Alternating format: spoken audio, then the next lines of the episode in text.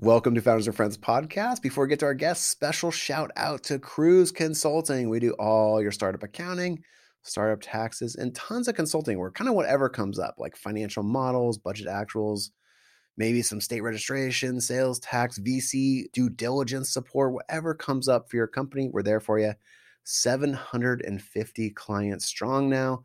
$10 billion in capital raised by our clients. I can't believe it. 2 billion this year. It's been a crazy, awesome year.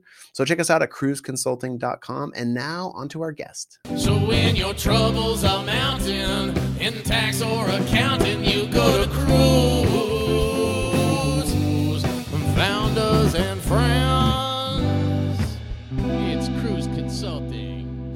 and friends with your host, Scotty Owen. Oh. Welcome to Founders and Friends podcast with Scott Orner Kruze Consulting. And today, my very special guest, Don Muir of ARC. Welcome, Don. Hey Scott, great to be here. This is podcast number two in, in a pretty short time frame. So that's like the ultimate compliment I can give ARC and you. And by the way, I'm a small investor in ARC personally, so just everyone knows that. But I wanted to have you on because since we last talked, we've gone through a banking crisis. Holy cow. And turns out pretty good for ARC. Like thing, things are going well for you guys. Like maybe give the quick update on on ARC and and just tell us how things are going. Yeah, Scott, uh, the feeling is mutual. You know, we're we're huge fans of of Kruze. Look, the world, the company, myself, the, everything has fundamentally changed the last time uh, you and I chatted on this podcast. Now, think over a year ago. Uh, at the time, we were a pure play digital lending business in a zero interest rate environment, offering revenue based financing. Since that time, we identified a much larger pain point, which was that the same banks that were extending credit to these software companies were underserving them on the checking account, the savings account, and with high yield products. And so we started moving into banking.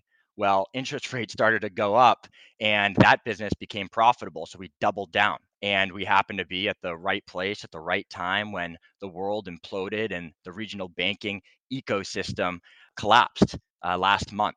And so we ended up picking up hundreds of new customers uh, from SVB and FRB and other regional banks. And we've retained those customers today. And now we're giving them uh, capital in addition to high yield checking, savings, and, uh, and uh, brokerage accounts.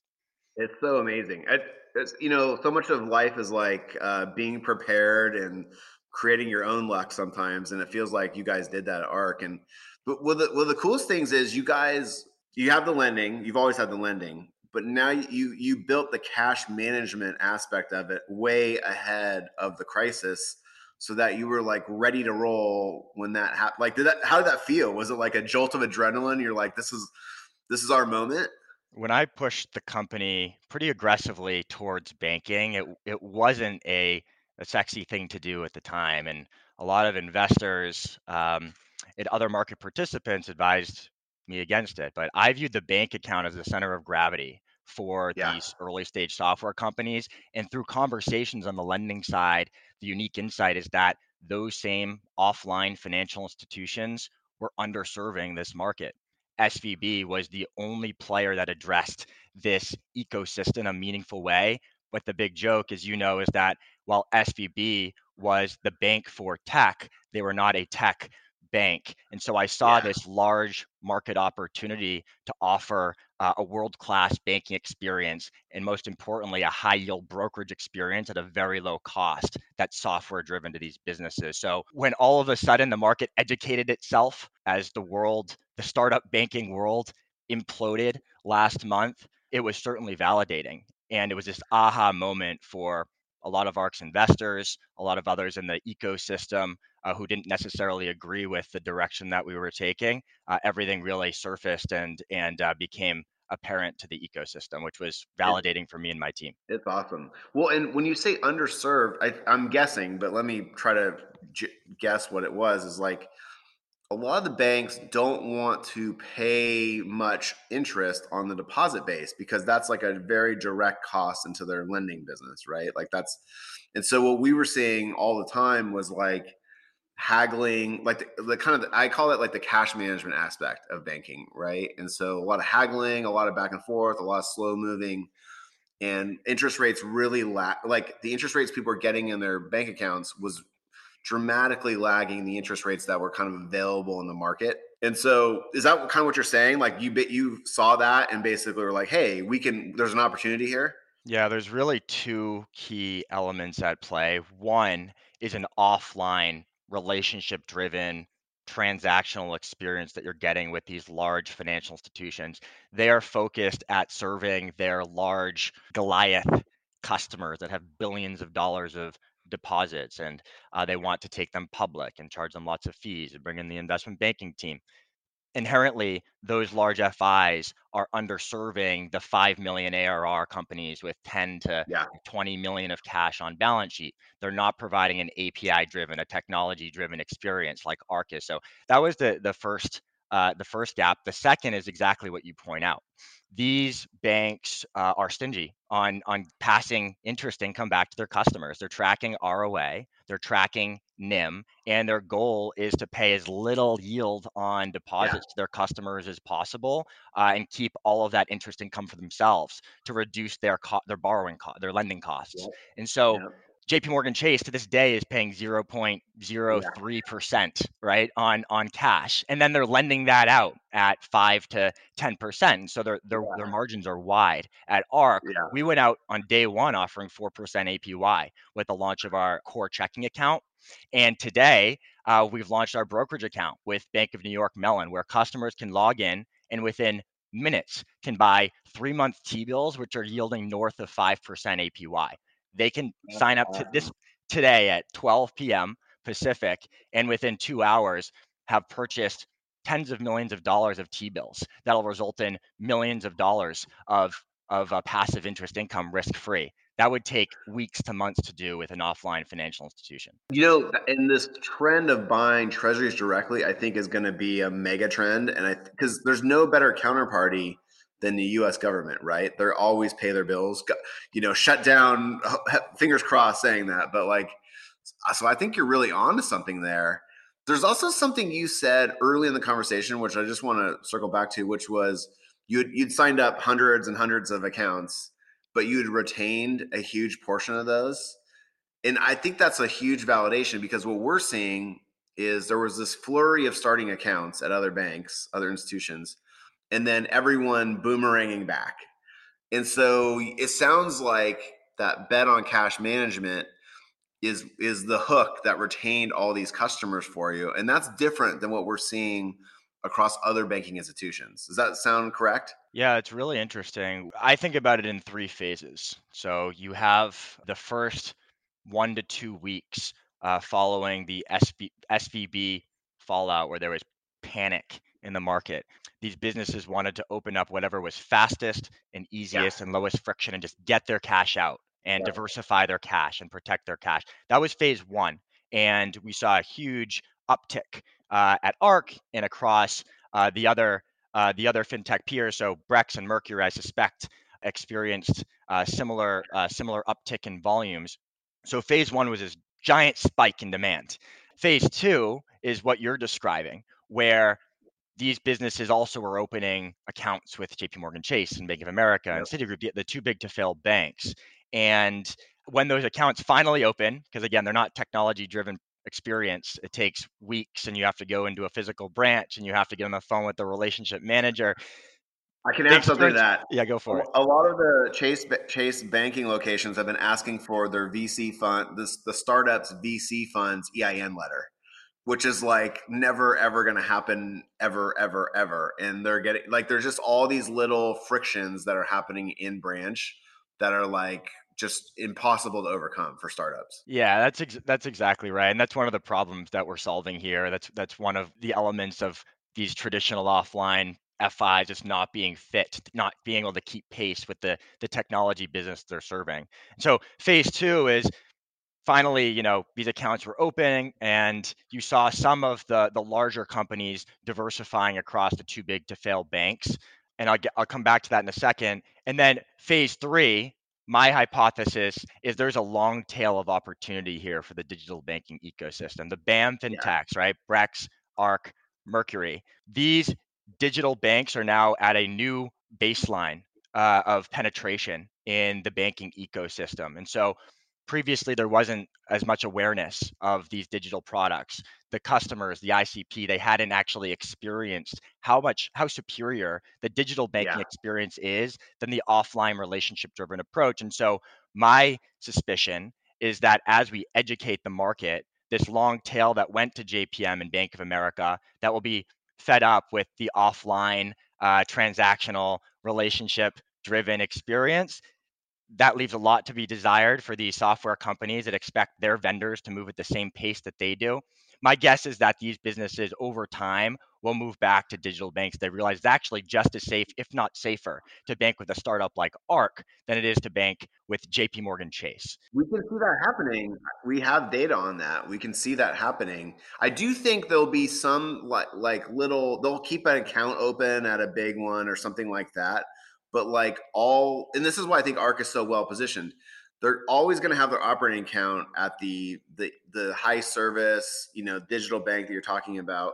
But you guys, ARC specifically offers that like awesome cash management tool. So then you're there's no reason to keep the money at those giant banks, right? Like you you like you said, you can just buy treasuries through ARC. You can have your money in i think we i forget what the what the short term bond fund is that you have but you know like you have the whole kitchen sink there for them so there's no real reason for them to have their money somewhere else does that that's, make sense that's exactly right scott the fact of the matter is arc is not a bank and that's a good thing arc is a tech layer with a institutional grade brokerage platform where in a click of a button in a five minute onboarding flow, you can open an account with the world's largest custodian, Bank of New York Mellon, and diversify yeah. tens of millions of dollars of bank deposits across FDIC backed products, SIPC backed products. Uh, and then, most interestingly, in today's market environment,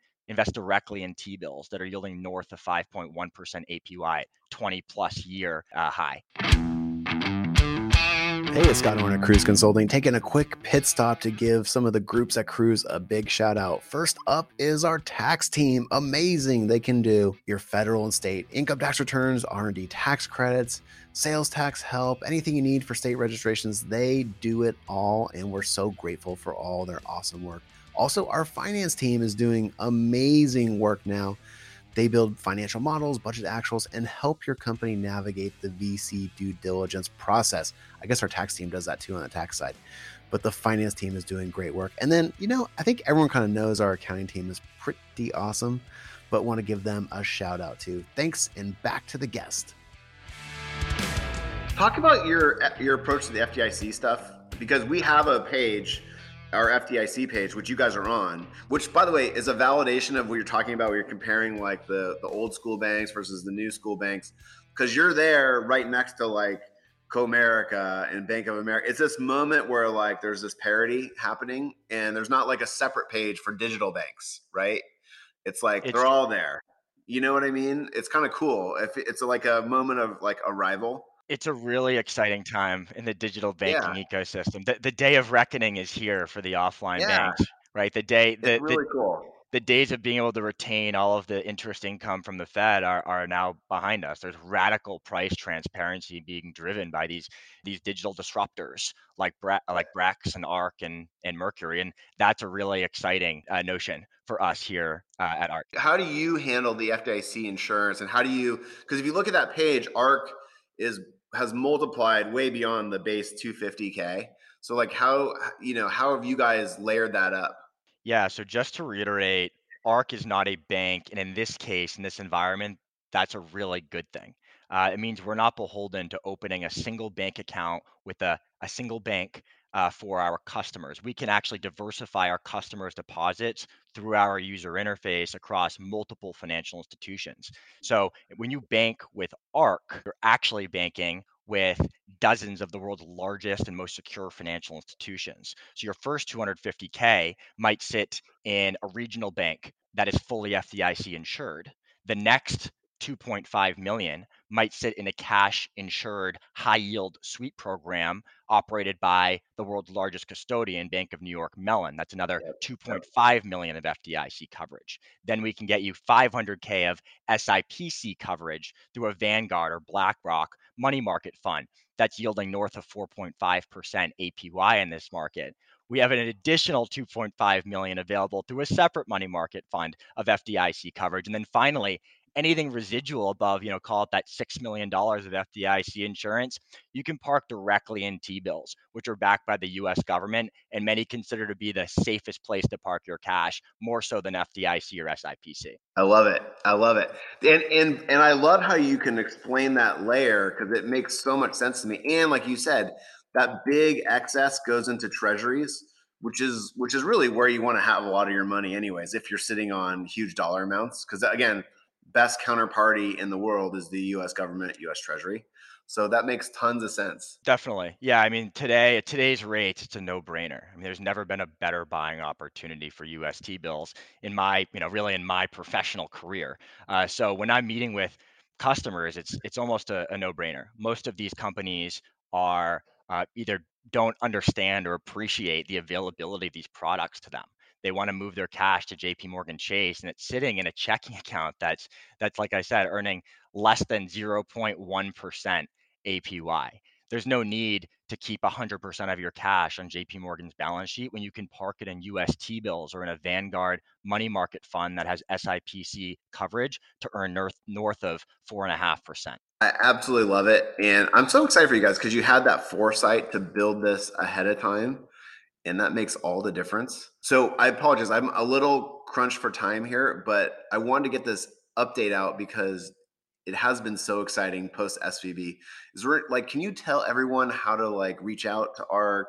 How to reach out to you personally if they if they're interested, just wanted to learn more. Yeah, definitely. So you can follow us on Twitter, join ARC. Uh, we post most of our content on our LinkedIn page.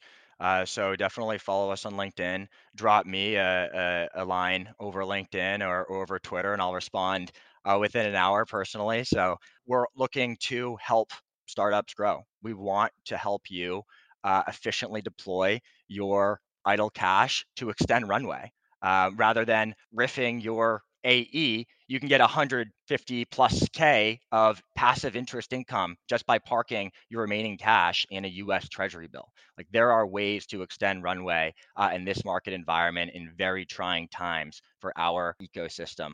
That doesn't involve cutting costs. Uh, but but just by efficiently deploying capital. And just do the math on that: ten million dollars in cash, five percent interest. That's five hundred thousand dollars of extra runway you get during the year. It's like it's pretty unbelievable it's been a game changer for a lot of our customers and i'm just fortunate that we could be in a position to help so many custom companies in a really challenging time for the startup economy. I love it. Give my best to the arc team and i'm just super excited for you and great job like creating your own luck and being it's what wayne gretzky say, say uh, skate to where the puck's going not where it is right now and you guys successfully did that Thanks, Scott. Yeah, look, I, I really appreciate it. Couldn't have done it without my extraordinary team. So this is a team sport, and uh, and I am one small element of a much larger narrative here. I love it. Thanks, Don. Great talking to you, man. Bye, Scott. Thank you. So when your troubles are mounting in tax or accounting, you go to Kruze. Founders and friends. Founders and friends with your host, Scotty Orr.